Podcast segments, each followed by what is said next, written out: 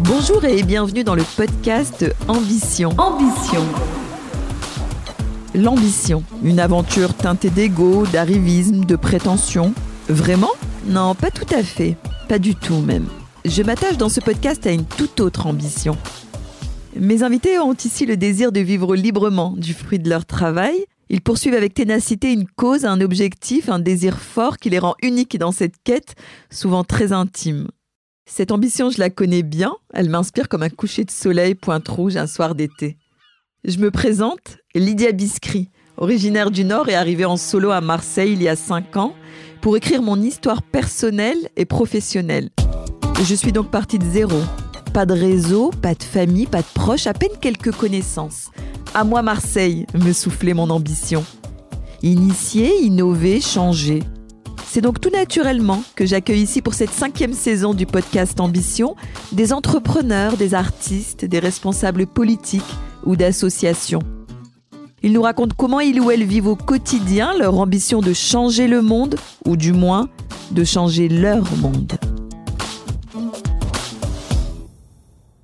Et aujourd'hui, j'ai le plaisir d'être avec euh, Saouda Malem, qui dirige l'association Très Atypique et également un atelier et un chantier d'insertion. Euh, bonjour Saouda. Bonjour Lydia. Saouda, je suis vraiment ravie de, t'accueillir euh, au podcast Ambition ce matin. Et pour commencer, déjà ta définition de l'ambition. Comment toi tu définirais l'ambition? Eh bien, pour moi, l'ambition, c'est c'est l'énergie, c'est croire en tout ce que je fais. Pour moi, l'ambition, c'est la passion aussi. Et euh, euh, c'est surtout avoir beaucoup, beaucoup, beaucoup d'énergie. Et lorsque toi, justement, en 2012, tu crées euh, l'association Très Atypique avec euh, un objectif de remobiliser des collaborateurs vers, euh, vers l'emploi, à ce moment-là, tu penses à quoi? Tu penses au fait d'aider des personnes à, à se réinsérer au niveau de l'emploi? Est-ce que tu penses à avoir une action, une, un impact sur le territoire? J'ai je, une passion pour le public depuis toujours en fait. J'ai travaillé très très longtemps avec euh, des jeunes euh, au sein d'une mission locale. Et ce à quoi j'ai cru le plus, c'est toujours mettre en activité professionnelle. Donc forcément, créer un atelier chantier d'insertion, c'était pour moi euh, donner du sens, permettre à des personnes d'avoir un toit, permettre à des personnes de travailler sur un projet, se réaliser, aller chercher des talents, etc. C'est ça mon histoire en fait. Lorsque tu crées cette association, vous étiez euh, combien Et je dirais 12 ans après, vous êtes combien? On a démarré à 13, et c'est très atypique, 13 personnes. Aujourd'hui, on est presque 50. Et vous euh, collaborez ensemble pour produire euh, des séries pour des clients? Est-ce qu'il y a également de la formation dans ces ateliers? Forcément, il y a toujours de la formation, puisque chaque fois qu'on a un nouveau produit, eh bien, on forme, parce que l'idée, c'est euh, de permettre euh, d'abord d'avoir des clients. On a des clients, ça nous permet de pouvoir nous appuyer sur ces vrais outils d'insertion. C'est-à-dire que si on n'a pas de clients, on ne peut pas faire évoluer les personnes. Donc à partir de nos clients, on, va définir des étapes de production et les salariés vont euh, réaliser ces étapes les unes après les autres. Et on a différents produits pour nous permettre de, de, faire évoluer les salariés euh, de manière euh, démarrer avec un niveau bas, moyen et, viser une expertise dans la confection textile pour qu'ils soient aussi heureux de, de, de, réussir à atteindre des objectifs et des étapes. Lorsque on fabrique, on produit pour des marques comme Jot, des marques comme le slip français et autres, Qu'est-ce que on ressent Qu'est-ce que toi tu ressens et qu'est-ce que les salariés ressentent?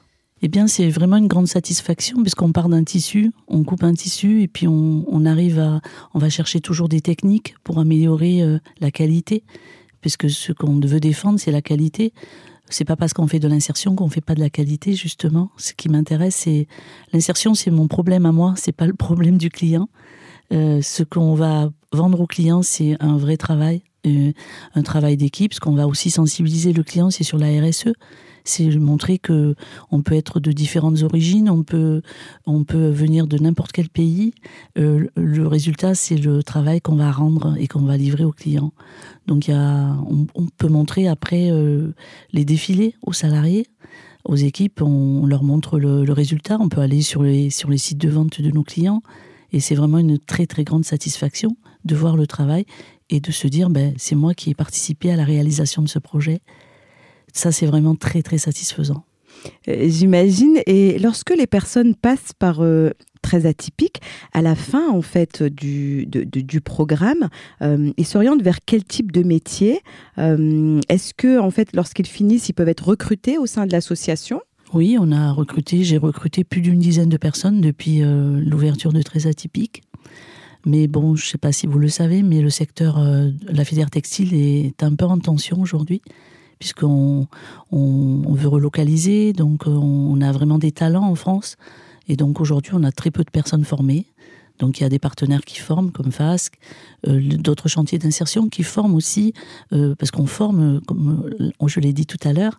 Donc on a tout à construire aujourd'hui dans la filière textile et euh, donc, euh, on peut recruter des personnes ou les faire recruter dans d'autres ateliers, mais aussi euh, il y a des salariés qui vont s'inscrire dans une démarche entrepreneuriale pour développer leurs propres entreprises. Ça aussi, c'est vraiment très intéressant pour toi, euh, quelle est la plus grosse difficulté ou quels seraient les freins? Parce qu'effectivement, il y a un écosystème local, il y a des acteurs, tu viens de citer FASC, il y a également euh, Fil Rouge. Euh, quelle est la plus grosse difficulté? Parce que réindustrialiser, d'accord, je sais aussi que ça fait partie du programme national de réindustrialiser la France. Ça coûte de l'argent et ça nécessite aussi d'avoir des compétences et de former. Je pense qu'on a fait un peu nos preuves chacun. Fil Rouge, ça fait plus de 20 ans que Fil Rouge œuvre dans la filière textile. Aujourd'hui, ils sont très industrialisés. Ils ont, euh, ils, ont, ils ont acquis un certain niveau en termes d'industrialisation. Ils ont des gros marchés aujourd'hui. Euh, ils se sont équipés. Ils ont créé de nouveaux métiers aussi. Euh, je pense qu'on, moi, je me suis, moi, j'ai développé une expertise dans l'éco-conception, le recyclage. Aujourd'hui, j'ambitionne de créer une des premières industries dans le sud de de recyclage avec de la transformation en gros volume, puisqu'on a une belle expérience aujourd'hui avec Jot, où on aura transformé 100 000 pochons en 40 000 produits euh, dans le cadre de leur programme euh, fidélisation client. Donc euh, une, une housse d'ordinateur, une trousse de toilette. 100 000, c'est euh, énorme. Mais 100 000, c'est vraiment... Comment on fait avec un petit atelier, Saouda? ben, On est nombreux et puis on est, ben, on est acharné en fait. Il faut, être, il, faut, il faut être courageux pour faire ça parce que c'est un, un vrai travail manuel, un vrai travail de détail, un vrai, un vrai travail de minutie parce que l'idée c'est de pas perdre de matière, de récupérer un maximum de matière. Et cette matière-là, elle aurait pu être détruite, mais c'est du du polyamide et c'est très difficile à détruire. Donc ça veut dire que là on protège la planète. Il y a plein d'enjeux. On crée de l'emploi, on, on, réduit les déchets.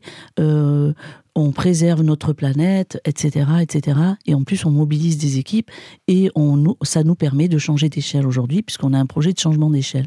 Si on reprend dans l'idée de, de l'ambition du territoire, avec de la formation, comme le fait FASC, avec l'industrialisation de fil rouge, je pense qu'effectivement, euh, Marseille, territoire industrie, filière textile, c'est possible et on peut tous additionner et coopérer euh, pour pouvoir euh, réaliser cette ambition dans la deuxième ville de France. Je trouve que c'est quelque chose qui m'intéresse beaucoup.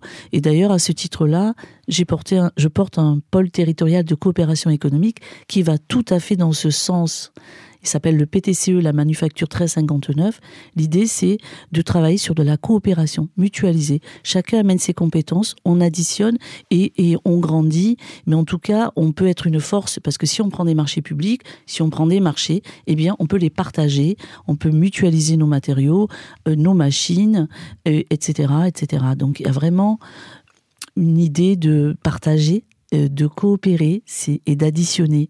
Et ça, je pense que Marseille mérite euh, cette, euh, de réussir cette démarche industrielle. Je trouve ça touchant ce que tu évoques et on revient effectivement au collectif, à fédérer, euh, c'est-à-dire qu'au sein de ta structure, tu as euh, des salariés, tu collabores avec des partenaires. Euh, j'aimerais bien revenir sur justement la, la filière textile et la couture. Je pense qu'il y a une histoire, Saouda, par rapport à ça, de ce que j'ai compris, de ce que je connais de toi de tes parents, de tes frères et sœurs. Tu, nous racontes un petit peu ta passion de la couture, comment elle est venue? Ben, depuis toujours, en fait, euh, chez moi, il y avait une machine à coudre industrielle, Singer d'abord, après industrielle. Euh, mon père, il faisait, euh, il faisait les draps, les serviettes, il réparait nos propres vêtements, puisqu'on est une fratrie de 11. Ça veut dire qu'un vêtement, il passait d'un enfant à l'autre. Donc déjà, nous, on était dans la réparation depuis longtemps. tu étais celle du milieu? Non, Moi, la, j'étais la septième, j'étais bien placée, euh, toujours en observation, euh, toujours à vouloir créer des trucs. Créative, donc euh, Toujours, voilà, je dessinais, j'aimais dessiner. et puis, très jeune, en fait, vers 15-16 ans, déjà, on allait dans les fripes, on achetait des beaux vêtements, vraiment de très beaux vêtements sur Avignon. Et puis, j'avais toujours l'idée de les couper, de les transformer, d'ajouter, de customiser.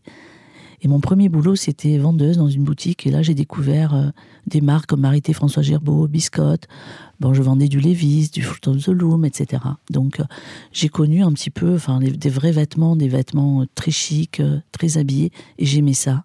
Et mon père nous achetait du tissu. Et on se faisait des robes très, très, très jeunes, en fait, vers 15-16 ans je choisissais les matières, on se faisait des petites robes courtes, des shorts, etc. Et tu avais euh, déjà créé une collection à l'époque, puisqu'aujourd'hui tu as ta collection capuche. je ne sais pas si c'était aussi. Euh, Ma sœur, elle savait coudre, et, moi je me disais, euh, et moi je trouvais que j'avais le goût des couleurs, le goût des matières, et, et ça me plaisait. Et c'est vrai, oui, j'ai créé Capuche à 58 ans quasiment, en 2020. oui, c'est ce que j'ai découvert, effectivement, la marque Capuche. Et d'ailleurs, il y a des défilés qui, qui ont lieu avec cette marque. Oui, ben écoutez, on, a développé à partir de toujours à partir de chutes ou de transformation de vêtements. Euh, ben, je m'amuse en fait. Je pense que c'est un peu le moment où c'est des moments où je peux exprimer euh, toute ma créativité. Parce que c'est sûr, quand on dirige une structure telle que très atypique, euh, c'est beaucoup, beaucoup de, travail, en fait, une, une variété d'activités. Et puis, quand j'ai fait le choix de créer Capuche, c'était c'était un grand, c'était une belle étape pour moi parce que je voulais, euh, j'avais pas envie de passer, euh, enfin d'être euh, au devant de la scène. Mhm. Je, je, je, fais du conseil pour les clients, etc., en design, etc. Et j'avais un petit peu honte entre guillemets de, de présenter mon travail. Un peu un manque de légitimité ou un syndrome de l'imposteur ou... Non, je pense un peu de timidité quand même de, de, ce que je pouvais présenter. Et j'ai présenté mon premier défilé euh, dans l'atelier et j'étais très émue parce que je, mes amis, ma famille, les, des institutions sont venues et j'avais peur du jugement peut-être, je sais pas, mais qu'on me voit différente dans, mhm. dans cette présentation de ma créativité en fait. Je pense que lorsqu'on crée de ses mains quelque chose, lorsqu'on produit et qu'ensuite en fait on le met à la vue de tout le monde, c'est une part de soi. C'est ça. Donc moi lorsque je crée un podcast aussi, je me dis bah tiens les auditeurs qu'est-ce qu'ils vont en penser? C'est ça. Parce que c'est une part de moi. Ouais. Et j'avais euh, j'avais très peur et en fait j'ai été très surprise parce que c'est toujours très simple. Ce que je fais, c'est des lignes assez épurées, mais il y a toujours euh, quelque chose de bien dans. Il y, a, quelque chose, il y a une allure en fait. Il y a mhm. une belle allure et c'est chic, c'est simple. Et j'aime beaucoup cette simplicité. Mais j'ai toujours aimé, euh, j'ai toujours aimé euh, l'univers de la mode un peu, pas le côté forcément extravagant, mm. mais j'aime beaucoup euh, les pièces structurées, euh, mm-hmm. le côté chic en fait des choses et je pense que tout le monde peut être chic. Saouda, merci, merci pour ce moment, merci, c'était très touchant. Merci beaucoup Lydia, je suis très heureuse d'avoir participé à mon premier podcast et surtout avec toi. Avec un grand plaisir, à bientôt. Au plaisir, au revoir.